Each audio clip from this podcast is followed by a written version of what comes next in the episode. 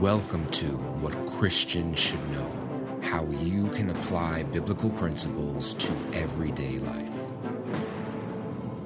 Good day to everyone. It's been a while, but welcome back to What Christians Should Know, the podcast. As always, I am your host, Dr. Elijah Sadafel, and this is What Christians Should Know, Episode Zero, Volume Number Six, where we'll be searching for a crucial answer to the critical question Is faith compatible with science. So let's get started. Why is the question, is faith compatible with science, even being asked? Because we live in an age where faith and science have seemingly been drafted to go to war with one another. There are even books like Jerry Coyne's 2015 book, Faith versus Fact Why Science and Religion Are Incompatible. There, science is championed as virtuous and religion is degraded as venomous. As the common argument goes, science is a reliable method to ascertain what is true by making claims based on testable facts and empirical study. Hence, science is objective and can be trusted to tell us what is really true. In fact, a healthy dose of skepticism fuels scientific growth and more rigorous explanations. Religion, on the other hand, makes unreliable claims based on faith, untestable speculations, or revelation. So, religion is subjective and cannot be trusted to tell us what is really true.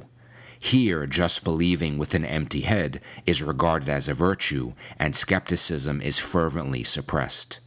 In other words, science is a sensible step in the light of day, while faith is a blind leap into the dark abyss. So, if we take a step back and analyze how the battle between faith and science has been manufactured, Two burning questions are immediately obvious. Number one, what happens when we encounter a part of reality that cannot be tested or that science may never explain? And number two, what happens when religion makes claims that are verifiable and based on reliable facts?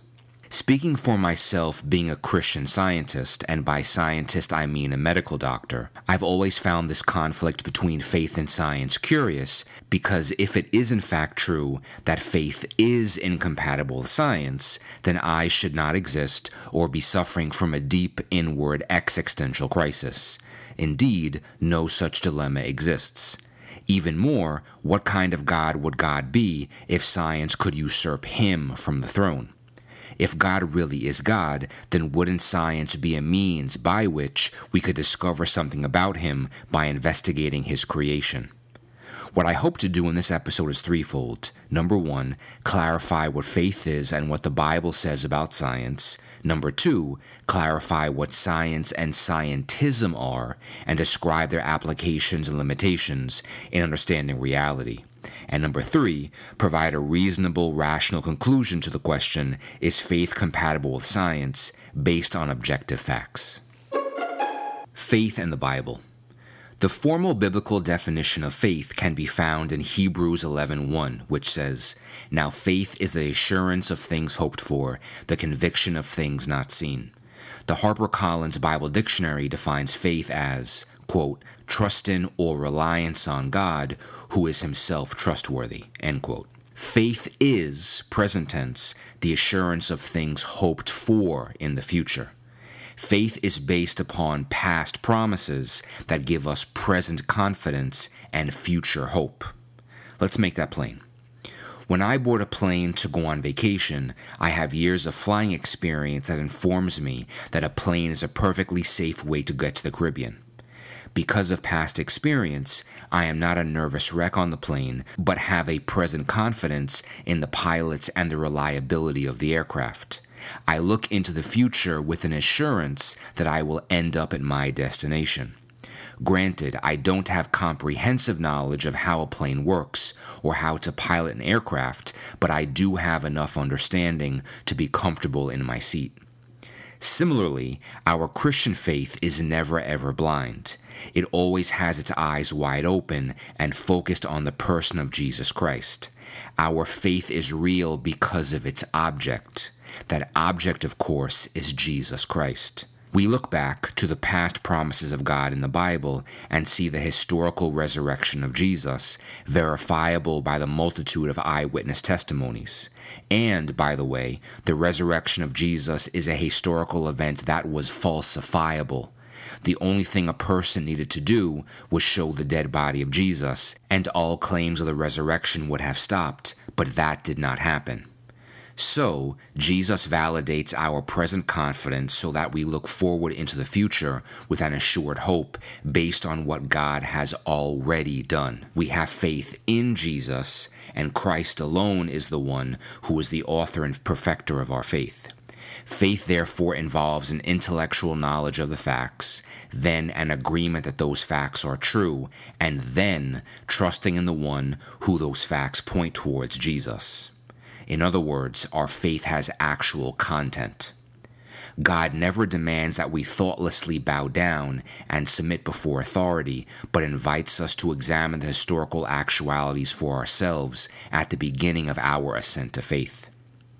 Again, our Christian faith is not blind because blind faith is not Christian. In fact, if you do have blind faith, then you should have your head examined. Why? Because when you execute blind faith, you have faith in your faith, and the barometer of what you believe in has nothing to do with God and everything to do with you.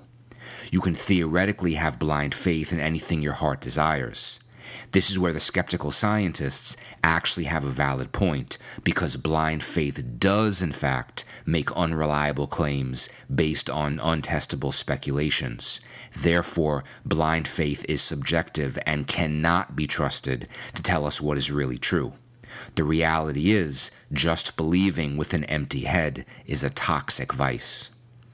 Furthermore, in the New Testament, consider that the writers talk about faith based on reliable information, the objective sense experience of hostile witnesses that could be verified by others. If anything, the apostles were the ones most qualified to say, This is what happened to me, but they did not. Instead, they wrote, This is what happened. Peter, for example, addresses challenges to the veracity of Christ's resurrection in the first century when he tells others about what he and other apostles saw with their own eyes. 2 Peter 1:16 says, for we did not follow cleverly devised tales when we made known to you the power and coming of our Lord Jesus Christ, but we were eyewitnesses of his majesty. At the start of his gospel book, the beloved physician Luke writes about the care he takes to construct an accurate collection of historical facts in pursuit of the truth. This well educated man even writes about careful investigation to complete his research. He uses this factoid as a preface to his gospel. So, Luke chapter 1, verses 1 to 4 says, Inasmuch as many have undertaken to compile an account of the things accomplished among us, just as they were handed down to us by those who from the beginning were eyewitnesses and servants of the word, it seemed fitting for me as well, having investigated everything carefully from the beginning, to write it out for you in consecutive order, most excellent Theophilus, so that you may know the exact truth about the things you have been taught. In Acts 1, verse 3, Luke writes about Jesus presenting himself alive to a multitude of people after the resurrection as proof that he really did rise from the dead. And 1 John chapter 1 talks about what we have heard, what we have seen with our eyes, and what we have looked at and touched with our hands as the basis for the apostles' testimony. Clearly, then, Christian faith is in Jesus Christ, whom multiple eyewitnesses testified about in manifold historical episodes. Regardless, you may be saying to yourself, well, the apostles may have seen something with their own eyes, but I didn't. The question I have then is do you have the same objections to a historian who wrote about the Civil War? How about an eyewitness who chronicled the lives of key figures during the Renaissance? Because both of those scenarios are a matter of history, as are the truth claims of the Christian faith. Rejecting the historicity of the Bible, then, has little to do with rejecting the Bible than it has to do with rejecting history. The Bible and Science. We get our first sense of the modern conception of science in the book of Genesis. Really? Yes, really. In Genesis chapter 1, verses 27 to 28, the text says, God created man in his own image. In the image of God, he created him. Male and female, he created them. God blessed them, and God said to them, Be fruitful and multiply, and fill the earth, and subdue it, and rule over the fish of the sea, and over the birds of the sky, and over every living thing that moves on the earth. In the Bible's first book, the Lord commands man to subdue creation and to rule over it. Subdue comes from a Hebrew word meaning to dominate, direct, lead, or control. Embedded in this idea is a sense of man taking control of the world around him and taking the reins in order to investigate nature. There are restrictions to prevent exploitation, so this command to rule falls under the sovereign rule of God. The point is that science falls in the realm of man's dominion over creation. History supports this claim in that for hundreds of years, scientists worked under the auspices of the church, which commissioned these men to pursue their scientific callings. In the New Testament Gospel of John, the apostle talks about the Logos, which is the chief rational principle through which all of creation came into existence. All things came into being through the Logos, so there is nothing in our reality that exists that the Logos did not generate. The point is this all of creation is the Lord's, and the Logos is his fingerprint on creation. So, if we use science to discover, investigate, and scrutinize things in the natural world, we expect to find traces of God's autograph. Everything in creation is so because of divine design. The Bible testifies to this fact. Psalm 19:1 says, "The heavens are telling of the glory of God, and their expanse is declaring the work of his hands." Job 12 verses 7 to 10 says, "But now ask the beasts and let them teach you, and the birds of the heavens, and let them tell you. Or speak to the earth, and let it teach you, and let the fish of the sea declare to you. Who among all these does not know that the hand of the Lord has done this, in whose hand is the life of every living thing, and the breath of all mankind? Romans 1 verse 20 says, for since the creation of the world, God's invisible attributes, his eternal power and divine nature, have been clearly seen, being understood through what has been made, so that they are without excuse. Ultimately, the creator of the universe does not need science to discover anything. God already knows everything, and if He wrote a book, we would expect everything in it to be true and reliable. All truth is God's truth, and the truth is independent of us or any ideology. As Christians, then, our scientific endeavors can only chip away at tiny specks of knowledge that pale in comparison to an omniscient God. When God said, Let there be light, He created and then cast a bright light on the information coded into nature. So when we use our eyes to examine nature, we will see God's inaudible language. True science, then, is a way to unlock parts of God's truth. Now, let's make a reasonable objection. Doesn't the Bible contradict what science tells us? The short answer is no. All truth is God's truth, and truth is never contradictory. Allow me to explain. Let's take the Bible's biggest truth claim as an example the resurrection. Science cannot and does not disprove the resurrection. What science does do is describe the normal working of nature that informs us that dead people tend to stay dead. Hence, nature tends to have normal, reproducible events, and miracles are abnormal. Therefore, for a dead person to come back to life truly is something miraculous. And look at how we've become too puffed up with ourselves.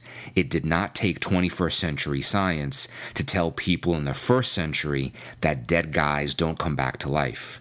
It didn't take 21st century science for them to realize that water does not miraculously turn into wine. Skeptics in the 21st century say, I don't believe in the resurrection. Fine, then all you have to do is use science to disprove the historical event. Skeptics in the first century said, I don't believe in the resurrection. Fine, then all they had to do was produce the body. Even with presupposed modern intellect, skeptics still have the same objection without any concrete evidence to back it up. Ultimately, science cannot disprove the resurrection, it can only describe what is normal. Hence, it is clear that the Bible has no qualms with science, and having faith in Jesus Christ poses no barrier to true science. In fact, the Bible even encourages us to pursue investigation, practice empiricism, and embrace rationality. So, is faith compatible with science? According to the Bible, absolutely. So, where does the idea that faith is not compatible with science come from? Let's take a look at science. So, what is science? The New Oxford American Dictionary defines science as, quote, the intellectual and practical activity encompassing a systematic study of the structure and behavior of the physical and natural world through observation and experiment, end quote. Science comes from the Latin scientia, meaning knowledge. A scientist is therefore someone who acts on an idea to be tested because they think that the idea may be true and through empiricism, they test the idea. Any legitimate scientific theory that genuinely explains something will make risky predictions that exclude most other outcomes.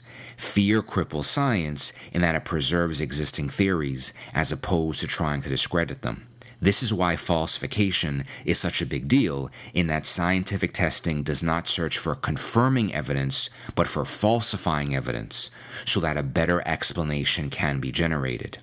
As with any other field in life, the science itself is always objective, but science in practice can never be objective merely because it is executed by human beings who are subjective.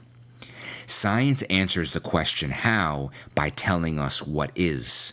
Science plays an invaluable part in helping human beings to understand reality.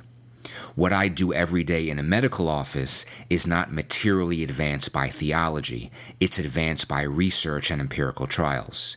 I never learned how to take out someone's appendix by reading Leviticus. That's what dissection of a cadaver and my surgical clerkship was for. If people want to fly to Mars, learn how to kill pathogenic bacteria, or exterminate cancer cells, they absolutely need science. True science is therefore not something to be denigrated, but to be championed. Cognizant of how science has benefited humanity, we must recognize that science has its limitations. What's interesting is that human civilization has been around for thousands of years, yet the modern conception of science only came into being within the last few hundred years. The point is that human beings manage to excel tremendously despite science. Just ask the Egyptians, Greeks, and Romans. Science can tell you about the chemical bonds that are present in the pigments on canvas, but it cannot tell you if the painting is beautiful. If you want to know whether something is right or wrong, then this is not a scientific question. Gravity, for example, has no opinion on the matter. Science cannot prove logical and mathematical proofs, it only presupposes them to operate. Science can't prove metaphysical truths like that there are other minds in existence that are conscious. And here's the kicker science cannot prove itself. Why is that? Because you would have to use science to do it.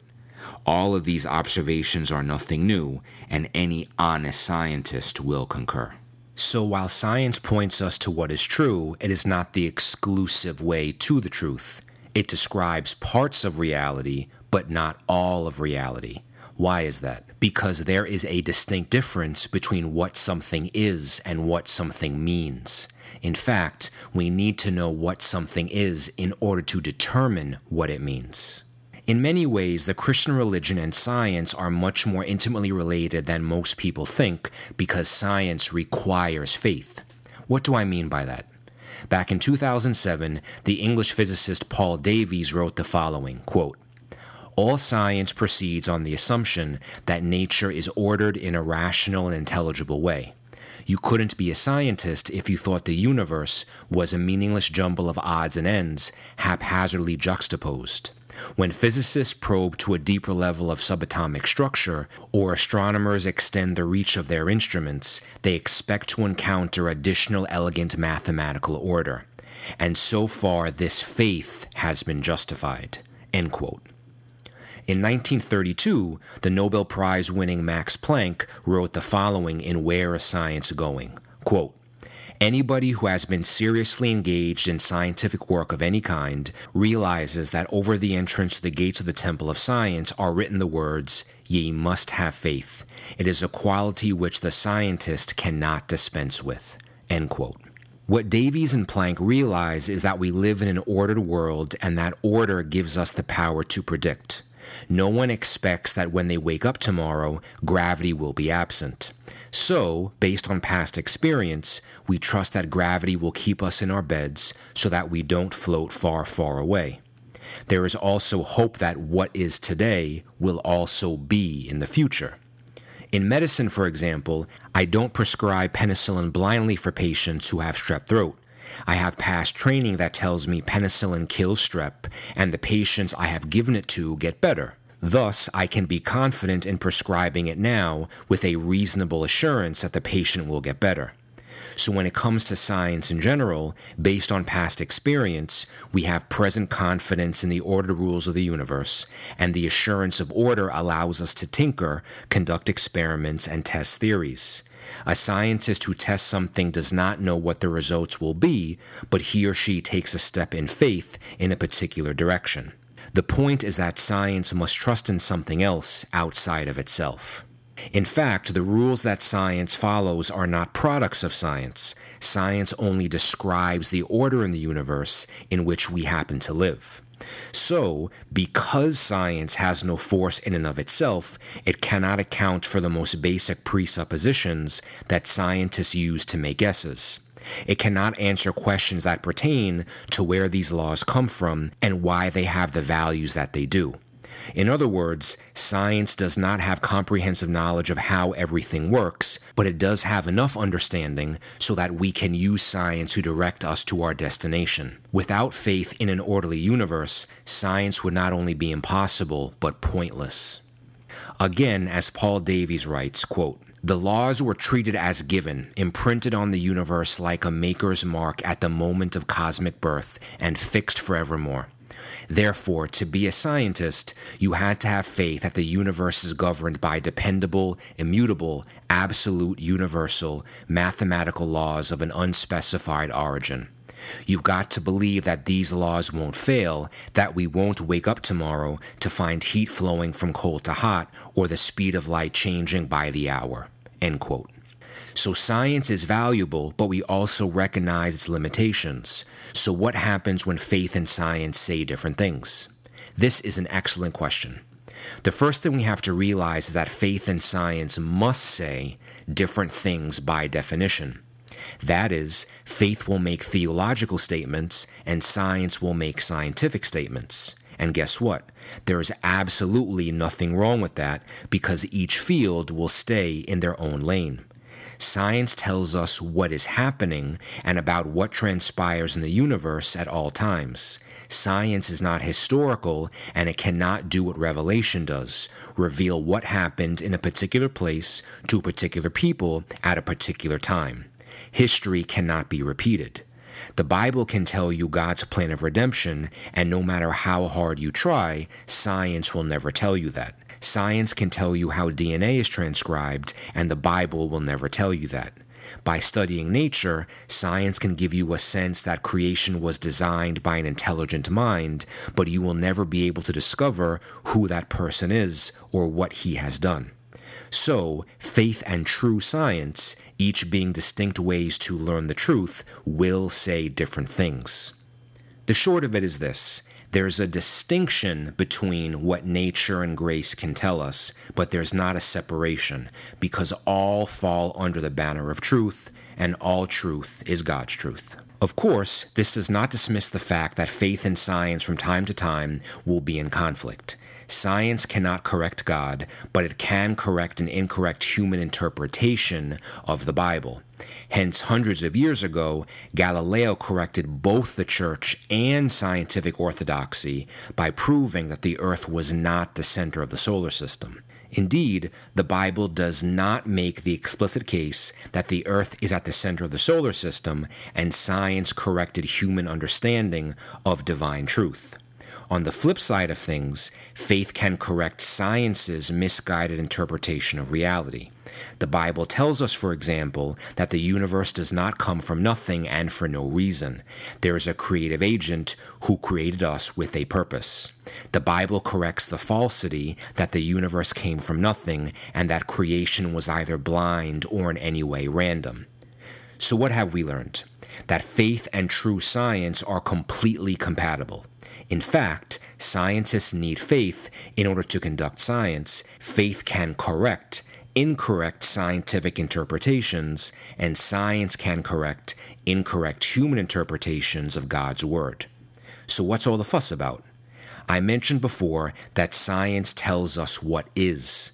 If science tries to tell us how things should be, we have now made a leap from science and into the ideological realm of scientism. Scientism. Science is an opinionless, neutral realm that has no feelings. Scientism is science's diabolical second cousin. Science is an objective field of study that seeks to know how. Scientism is a worldview that says nature is all that there is. Scientism is also referred to as scientific materialism or scientific naturalism. What does that mean? It means that all of reality can be described exclusively by material or natural causes.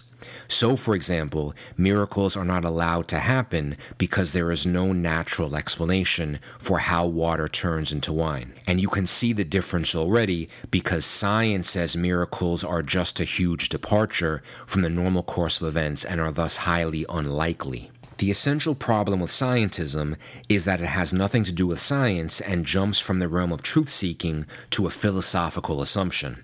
That is, the presupposition all of reality can be explained naturally is nothing more than that conjecture, which proves nothing but pretends to explain everything. This is why anything supernatural cannot exist under scientism, because, according to the assumption, it isn't permitted. With this ideology, there is no room for God because he cannot be reduced to atoms and the laws of physics. The second problem of scientism is that even a cursory analysis of reality reveals how it fails to explain some basic principles.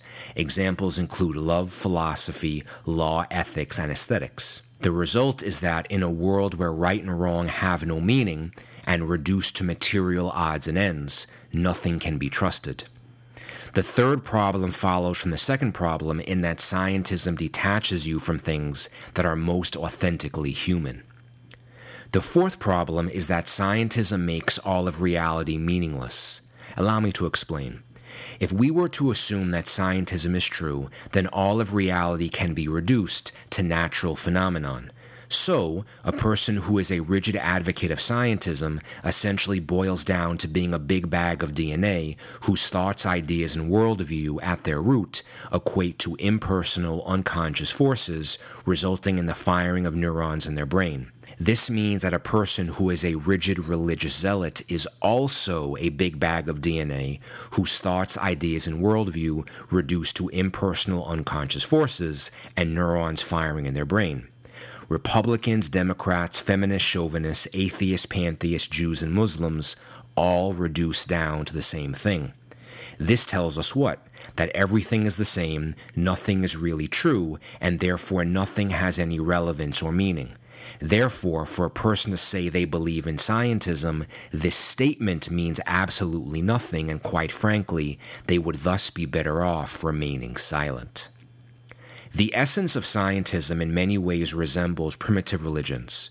There is a big unexplored territory, which is the supernatural, with an associated irrational fear of that unknown.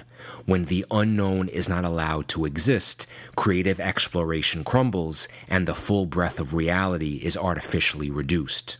Because scientism says that the material world is all there is, there is a unified battle cry that yells, Everything that I know is all that is necessary to know. This is the height of vanity and self centeredness. Indeed, Satan would be proud. Hence, scientism acts like a god, the end all be all by which everything is judged.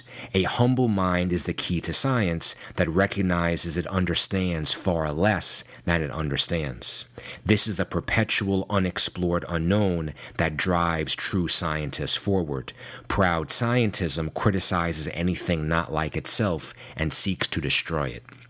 In the end, scientists do best when they do science, not philosophy. They have authority in the scientific realm, but do not have the right to coercively impose their beliefs on culture at large. And if you've ever wondered why there is a component of psychological violence mounted against Christians, like those people who say Christians are ignorant and stupid, then you now know why. Because scientism is very religious in its convictions and sees anyone who does not think the same way as a threat.